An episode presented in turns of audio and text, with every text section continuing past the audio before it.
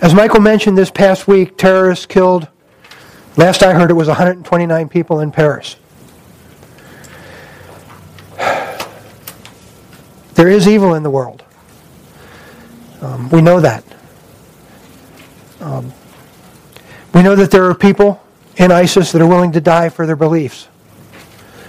Let me ask you before we start are you willing to live for your beliefs? It might involve dying, but I think it's much more critical that we live for our beliefs. So let's pray real quick and then we'll get started on our passage. Father, this needs to be your words, not mine. Um, this needs to be what your Holy Spirit caused John to write. Uh, memories from, from the days of Christ uh, when he was actually there and what he could remember. Just uh, help me not to get in the way of the message that you have for everybody today. Amen. Impending death is a very serious thing. I like westerns. Do you guys like westerns? How many people like westerns? You know, the hero, unless it's John Wayne, John Wayne lives forever. But a lot of times the hero, the sheriff of the town, will be shot at the end of the movie, protecting his town, and the posse will get there just after it's too late. And the sheriff will lie dying. And what does he say? He either says something like, Johnny shot me, or tell my wife I love her. Rarely, if ever, I don't think I've ever heard any dying hero say, Gee, I wonder how many angels can dance on the head of a pin. By the way, Brian, why do we drive on a parkway and park in a driveway? When you're dying, you don't worry about trivial things. When you're about to die, you say what's uppermost in your mind. And the last couple chapters in John that we've been covering is what Jesus covered with his disciples, knowing that he was going to his death. So this is not trivial stuff. This is stuff that was really important that Jesus told his disciples just before he went to the cross. So if it was important to Jesus, maybe it ought to be important to us too. So today we're looking at the first part of John, chapter 15, verses 1 to 11. Uh, so, starting in verse 1 I am the true vine my Father is the vine dresser. Every branch in me, me that does not bear fruit, he takes away. And every branch that bears fruit, that does bear fruit, he prunes, that it may bear more fruit. Already you are clean because of the word that I have spoken to you. Abide in me, and I in you. As the branch cannot bear fruit by itself, unless it abides in the vine, neither can you unless you abide in me. I am the vine, you are the branches. Whoever abides in me and I in him, he it is that bears much fruit. For apart from me, you can do nothing. If anyone does not abide in me, he is thrown away like a branch and withers, and the branches are gathered and thrown into the fire and burned. If you abide in me and my words abide in you, ask whatever you wish, and it will be done for you. By this my Father is glorified, that you bear much fruit, and so prove to be my disciples. As the Father has loved me, so I have loved you. Abide in my love. If you keep my commandments, you will abide in my love, just as I have kept my Father's commandments and abide in his love. These things I have spoken to you, that my joy may be in you, and that your joy may be full. We start on the first verse where he says, I am the vine. My father is the vine dresser. Um, what is the function of the vine? The vine itself doesn't bear any fruit, but it provides all of the nourishment, all of the food, all of the, the, the goodness that the branches need to produce good fruit. So Jesus is saying that he's the power source. He's the vine. He's the one that gives the ability of, of the branches to bear fruit. We're branches. Okay, this is a, uh, a scenario, a word picture that the people in Jesus' day would have understood. It was primarily agrarian society. There would have been a lot of farmers to hear. Um, they would have understood this picture of the vine and the branches. He goes on to say that his father is the vine dresser. What's a vine dresser? Well, it's somebody who cares for the vines. Okay? But he, he then warns us that every branch in me that does not bear fruit, he takes away. This seems pretty early in the discussion of the vines to have a warning. Um, so it must be fairly important. There's a couple things going on there. Um, at least one of the commentaries, the translators, uh, believe that the word takes away is also could be the word um, lifts away. And so one of the commentaries says this is not a warning. This is something that says the vine dresser actually takes a branch that's not bearing any fruit and lifts it higher so that it gets more sunlight so that it can bear good fruit. Most of the commentaries don't say that. It says basically it's, it's a warning that says um, if you're not bearing good fruit, you'll be taken away. And that implies being cut off. We'll see more of this later on in, in uh, verse 6. Verse 6 says, If anyone does not abide in me, he is thrown away like a branch and withers. And the branches are gathered, thrown into the fire, and burned. So, even if the first verse 2 is actually talking about lifting away and getting more sunlight, later on when he talks about the vine, it's a very clear warning that we need to be bearing fruit or we will be cut off, allowed to wither, and thrown, in, thrown into the flame. So, who's he talking about? Or who's he talking to? Let's think about who he's talking to here. Um, some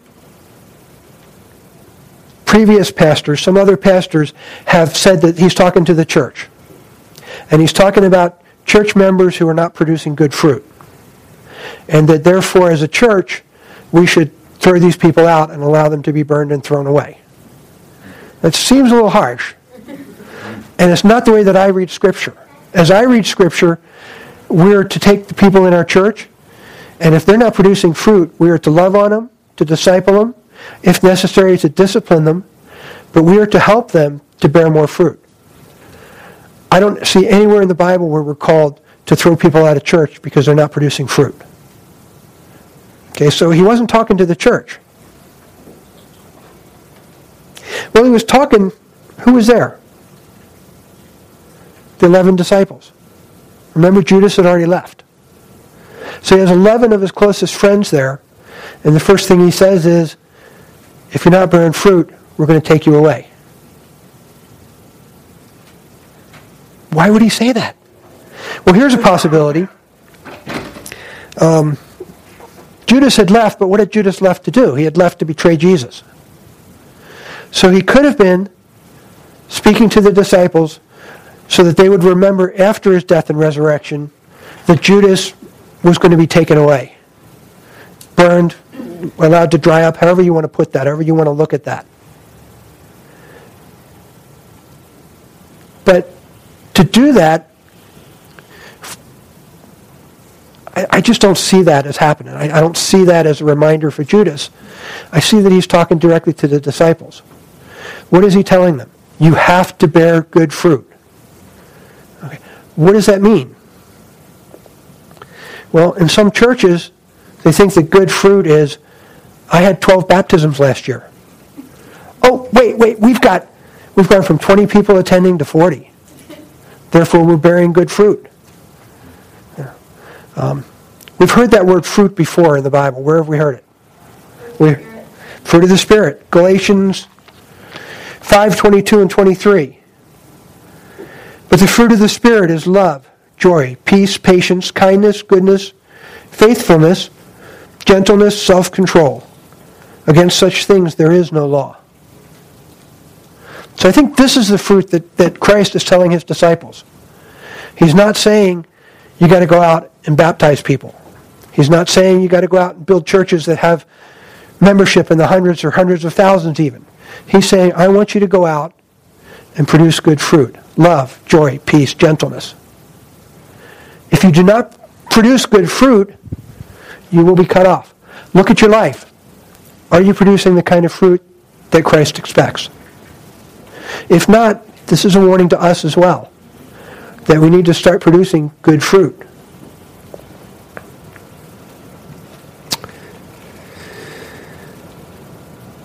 That's for branches that don't bear good fruit. What about branches that bear good fruit? Well, now we get to uh, every branch that does bear good fruit, he prunes, that it may bear more fruit. We have a grapevine in our garden. And uh, yes, we do. Remember the, the terrible fruit we got this year? Uh, oh yeah. Uh, yeah. Really, It's- I remember the grapevine at our old house. There you go. Uh, we do have a grapevine now. The books say that it takes a grapevine several years to get to produce good fruit. The first few years, they're small, they're bitter. Well, it's now been several years. Our fruit in the past has been mediocre. This year we should have had good fruit, but this year I did not prune the grapes.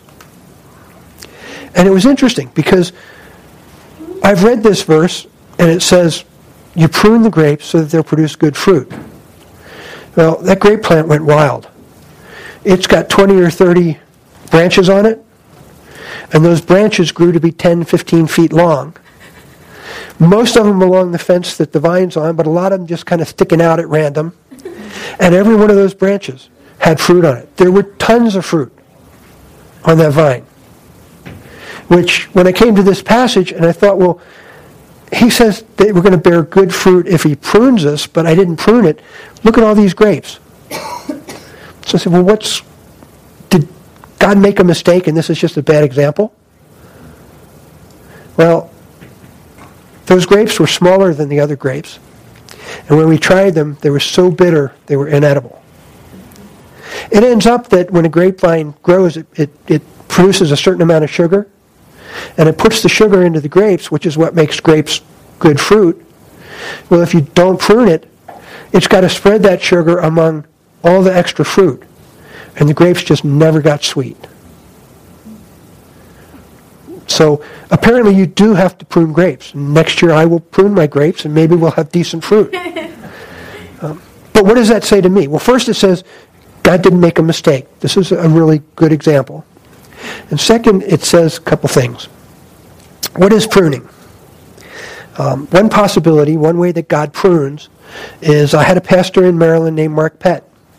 Mark Pett preached his last sermon sitting down because he had cancer and he didn't have the strength to stand up. And I remember one of the things he said there. He said, Bill, um, we talked to him afterwards, so he actually said Bill, which was kind of neat. Um, but he said, Bill, this cancer, the pain, has brought me so close to God. I never believed I would be this close to God. Was God pruning him? Yeah. Now, he also added, now, Bill, I would not recommend this method even to my worst enemies for drawing close to God. Sometimes God prunes us in ways that are very, very painful. For Mark, it was cancer. I know a young lady who went to church at Terrace Heights and was molested as a child. When I knew her, she was going to use that to motivate her to become a counselor to work with other young ladies and how the love of God had affected her and, and brought her out of that so that she could work with other young ladies. I understand she was not able to do that for whatever reason, and she's now no longer walking with God. But was God preparing her for something? I think so. She chose, I guess, not to, to follow God's calling. That's another way that God prunes. And was that painful? Sure, it was painful. So how does that apply to the, the, the extra grapes that are on my vine? Well, I look at my life, and probably a lot of you in here, sometimes we get so busy serving the church, serving our neighbors, doing whatever, that we just produce tons of what looks like good fruit. Is it good to serve the church? Sure. Is it good to serve your neighbors? Yeah, it is. There's lots of good stuff we could be doing. Sometimes we do so much of that good stuff that we lose our focus on what it is God has called us to do. And sometimes God has to take some of that stuff out of our life. Maybe it's canceling whatever you were going to do on Tuesday nights. Maybe it's, you know, I don't know, a group that you used to hang with that eventually grows older and you just stop meeting and it kind of fades away. Whatever form it takes, maybe God's going to get ready to prune you and say, you need to focus on what I've called you to do. It is a, um, it's just a, it's just a fact that God is going to prune you somehow, um, and we need to be ready for that. Verse three, he says, "Already you are clean because of the word that I have spoken to you." That seems kind of weird. Here he's talking about the vine. He's going to go on later on and talk about the vine, and now he goes to this verse that says, "Already you're clean." What in the world is he talking about? Well, if you go and look at the image of the vine in the Old Testament, the image of the vine was used very often in the Old Testament talking about Israel. However, it was not during those times when Israel was walking with the Lord. It was a form of judgment, and normally in the Old Testament, when you mention the vine, you're talking about judgment, condemnation, Israel not walking with God. So being associated with the vine is probably not a good thing. Jesus, remember, he's talking to the Jews. 11 Jews in the room with him, right? His disciples. And they hear him say, I am the true vine. What's the first thing that comes into their mind? Well, isn't that when Israel's, that can't be good. Jesus says, I am the true vine. And then he says, already you are clean. I think this is to remind the, the disciples that he is not the vine of judgment that was so often associated with Israel. He is the completion of the promises that were made to Israel. So he needs to take that vine image and put it in the right framework. Not as a judgment, but as a completion of the promises. Many, many times you read in the New Testament, you know, um, so that the scripture may be fulfilled. In the same way, here he's saying, I am the true vine. I have fulfilled what Israel could not. It is no longer a picture of judgment, it is now a picture of abiding. So now he goes back to the vine. He says, Abide in me and I in, in you. As the branch cannot bear fruit by itself unless it abides in the vine, neither can you unless you abide in me. I am the vine, you are the branches. Whoever abides in me and I in him, he it is that bears much fruit. For apart from me, you can do nothing. Abiding. Some of the translations actually use the word remain in me. And I think for the vine analogy, remain is probably a, a more powerful word to use with vines because what he's saying is, is the vine provides your, your power, your nutrition, your food. It allows you to do, to produce good fruit. So remain in me to me gives a more, more picturesque uh, image of the branch being attached to the vine. So when it says, remain in me, that makes more sense to me. But abide, abide also makes sense. It means the same thing, right? Remain in me, abide in me. It has a slightly different connotation to me, and that is of living. When you say abide with me, what does that mean in today's language? It mean live with me? Spend time with me?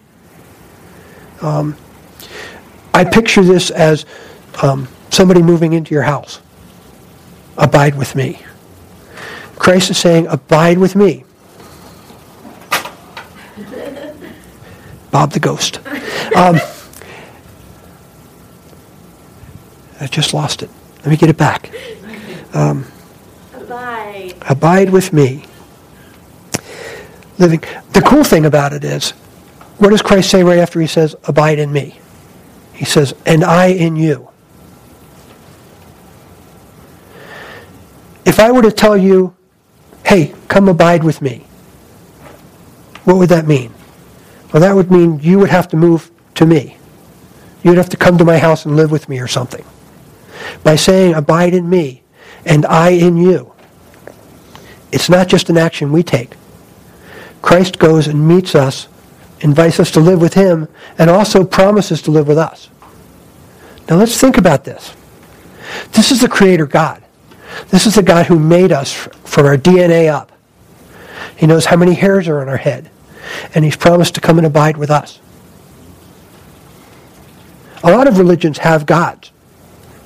And many of those gods, in fact, most of those gods, live way off over yonder. Our God doesn't live over yonder. He invites us to abide with Him, to remain with Him. And I think that that's incredibly awesome. What else does he say about the vine? Um,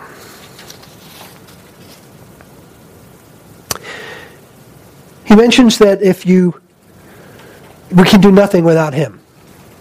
And in my notes, I have a statement that says, and this is the branch that I cut off from my vine this morning, which I obviously didn't do. So, from a scripture point, uh, uh, an example point of view, I guess I was a failure for that. But picture, just use your imagination, a vine, a branch cut off from the vine. Will that branch ever produce fruit again? It can't. It doesn't have the, the nutrition. It doesn't have the, the sustenance, the power to produce fruit. I am the vine, you are the branches. Abide in me, and I in you. On our own, we can do nothing to produce fruit. We can do a lot to produce stuff that looks like good fruit. We all know people who are not in a relationship with Jesus Christ, who look like they're doing good fruit, right? We know people who are gentle and kind, forgiving. I propose that those people are like my grapevines that were unpruned. They may be producing a lot of fruit. It's not good fruit. It's good in the eyes of the world. But it does not accomplish what God wants it to accomplish. It is only through us producing good fruit that God's will can be done.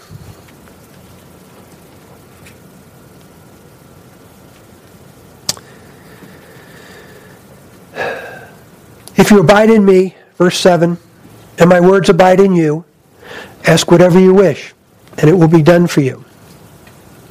You remember Michael spoke on this a couple chapters ago. I think it was back in chapter 13. This, does this mean that we can ask for anything in God's name and we'll get it? Let me read the verse again. If you abide in me, my words abide in you, ask whatever you wish and it will be done for you. A lot of preachers preach, name it and claim it. In the name of Jesus, I want $100. I want steak for dinner. Is that what this verse says? No. This doesn't say name it, claim it. This doesn't say God is a vending machine. It says, it, it puts a condition on it. What's the condition? Um, if you abide in me, and my words abide in you. What does abide mean? We're back to abiding in Christ, Christ abiding in us. Living together in a relationship. If we abide in Him, many of you have good parents. Some of you may not. So use, if you don't have good parents, use your imagination. Okay? When you're small, how do you show that you love your parents? You don't have any money. You probably can't like jack up the car to change the tire or anything. But when you're small, how do you show your love for your parents? You show that in obedience. You make your bed because your parents ask you to. You clean your room because your parents ask you to. You show, Nis is laughing. That's because I was uh, semi-obedient child, but I had problems. Yes. I was lazy. So, not only, none of us are perfect. We know that. And it's okay. I know you love me. Um, but God says, if you ask, it will be given to you. Now, when you were a child and you loved your parents, did you ask them for $100? Did you ask them for steak for dinner? Well, sometimes I did, you know. And sometimes they let me have some. And God will do the same thing. Don't be afraid to ask him for steak. He may allow you to have steak. He may not. All prayers are answered, just some of them are said no. If I walk with God, then I will only ask him for things that are in his will. That's a recap of what Michael said several weeks ago. Um, and so my questions to God will not be for a new car or for steak or for $100. They will be, Lord, Father, let your will be done. Father, I really love this person. Can you work out a way that that person is introduced to you? Those kind of questions are the questions that you'll end up asking if you're abiding in Christ.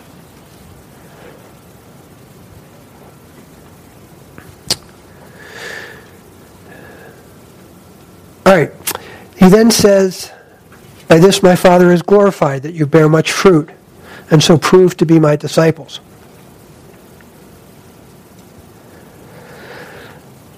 Nissa might remember, she might not. When she was homeschooled, mom went through a, a lesson on the catechism, the Westminster Catechism. First question of the catechism is the only question I remember. What is man's primary purpose? Man's primary purpose glorify God and serve Him forever. That was from Granite. That was from Granite? Okay. Yes, sir. Either way, you must have taken it home because I remember that question. Man's primary purpose is to glorify God and to love Him forever. Here we have a verse that says, um, By this my Father is glorified, that you bear much fruit and so prove to be my disciples. We don't use the word glory a lot these days. We don't really know what it means for the Father to be glorified. Here we have at least one aspect of how the Father is glorified.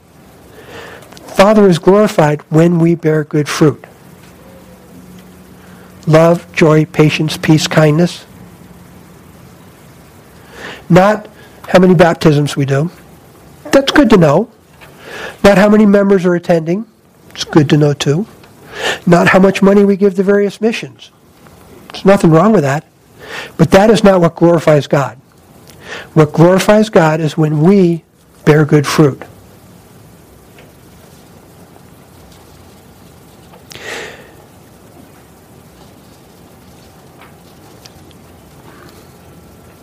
Again, so he goes back and says, As the Father has loved me, I have loved you. Abide in my love. We're back to abiding. I picture this as the grapes and the branches together. How, is, is, how does the vine sustain the branches? Through sap. So you've heard that, that love is kind of sappy. Well, here I think it's very accurate. Love is kind of the same as sap in this picture. It is what transfers God's power between Christ and us. His love. And we're supposed to abide in Him too. So we should be taking our love for Him, kind of passing that back to the vine. It's not a one way relationship, it's a two way relationship.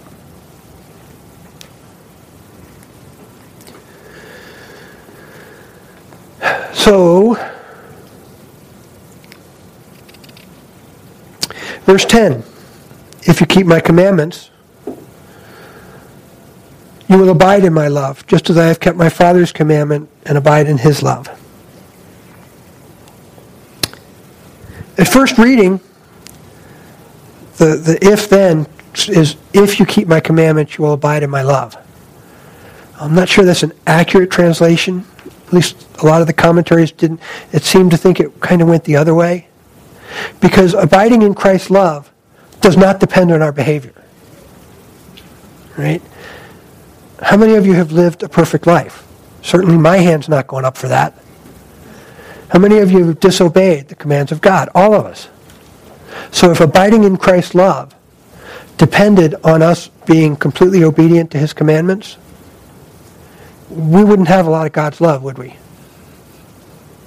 Fortunately, we have God's love, and in effect, it's almost like that statement is reversed. Because we abide in God's love, we will obey his commandments. Remember my example earlier of your parents when they told you to ask you to make your bed. Sometimes they told you to make the bed. You obey your parents out of love. We obey God out of love. We don't earn God's love by being good. He offers us his love and promises to abide in us while we abide in him. He says that multiple times in the passage. Abide in me. Abide in me. Abide in Christ. And he tells us to abide in him. These things I have spoken to you, that my joy may be in you, and that your joy may be full.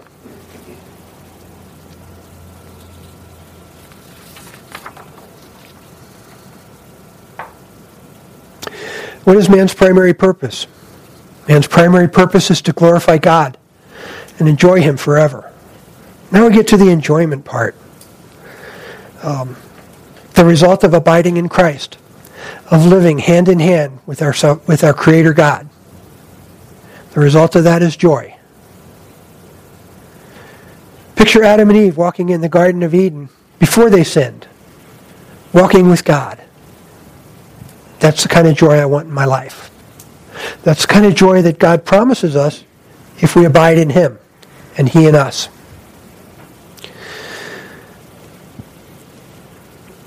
Be prepared for Christ to prune you. Understand that that may be painful, but in the end, it produces good fruit. Look at your life. See if today you are producing good fruit. And if you're not, ask God to prune you.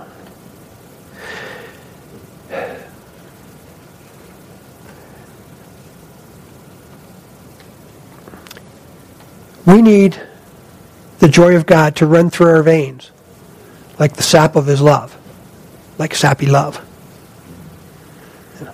We need to be so intertwined with God and with Christ that it's hard for people who are outside of our group of, of closest friends to even see the difference between us and Christ. We need to be an example of Christ, an example of his love, an example of his fruit. And that will cause us to walk in ever increasing joy. What is man's primary purpose? To glorify God by bearing good fruit and to enjoy him forever to have the joy that comes from walking and abiding in Christ. In conclusion, what is it that Christ felt was so important that he had to tell his disciples before he died? The idea of abiding in Christ, remaining in Christ, so that we can use his power to produce good fruit.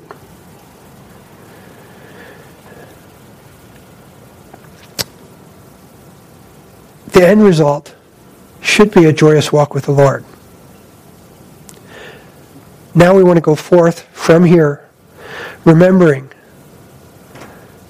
that we are to abide in Christ. We are to live in Him. We are to be intertwined with Him. And from that, enjoy the joy that He gives us as we do that. Let's pray. Father, um, I'm not really looking forward to pruning because I think that's going to be painful. But I know it's necessary for me to bear good fruit. So I would ask you to prune me as you see fit. That you would uh, not toss me off as a branch that's worthless, but uh, cultivate me so that I grow better and better fruit for you. I thank you that you love me so much and that you're so willing to give me joy. And just ask that you'll uh, um, help me to, to feel that joy every day of my life, to walk with you, to abide with you, and to become so involved in walking with you that when other people look at me, they see you, Lord. Go with us now. Help us to enjoy your creation and your relationship with us. Amen.